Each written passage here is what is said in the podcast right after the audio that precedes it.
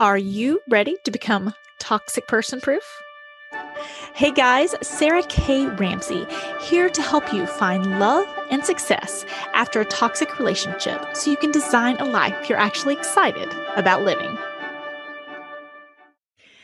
Hello, wonderful. It is Sarah, and I had someone I care about very deeply go through this experience this week and wanted to share it with you. And they had a situation where they were cheated on. They caught their loved one in cheating and found pictures on the phones, like very obvious stuff that there was no way couldn't be true, right? So at first, the person was like, oh no, it's not true. And then when it was like, no, I saw your phone. This is obviously true. You're lying to me. The person switched tactics and said, well, can't we just get back to normal? You need to work on trusting me again so we can just get back to normal. And this person told me this, and my blood pressure like skyrocketed. I was just like enraged because I see this pattern every time. It is a manipulation tactic.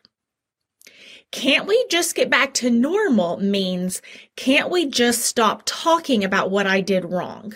Can't we just ignore the fact that I lied to you? Can't we just ignore the fact that I was sleeping with other people and not telling you about it? Can't we just ignore the fact that I had pictures and text on my phone and times that I said I was working? I instead was with this other woman. Can't we just ignore all that and get back to normal? No wonder they want to use this tactic. And so often when I see people stuck in toxic mess and toxic muck, they're like, oh, if I could just, if I could just prove to them that they were doing something wrong, if I could just had clear proof and evidence that you were lying or you were doing this, that, then the person would change. And I want to say the person is very likely to change, but they're not going to change their behavior. They're going to change their strategy of manipulation. So at first, the strategy was you're lying. You know, this didn't really happen. And when that strategy wasn't working, no, look, here I have the proof. You are actually lying to me. This person changed strategies, which is, well, can't you just forgive and forget? I thought you were a good person. I thought, you know, I thought you were good at forgiving. We just need to get back to normal, which is responsibility avoidance. Can't we get back to normal means let's stop talking about what I did wrong and holding me accountable for anything. And if there was, I would not necessarily recommend getting back with someone who you knew had cheated on you and lied to you. I would not recommend that. But if this person had said, Oh my gosh, I'm completely wrong for doing this. I can't believe I did this. It's it's 100% my fault. I totally made a mistake and you have every right to be mad at me and I completely did something wrong and I'm sorry. That sounds very different than can't we just get back to normal? One is actually taking responsibility for the bad behavior, and one is ignoring the bad behavior or hoping you ignore the bad behavior. And then they turned it into a trust issue. Can't you just be more trusting?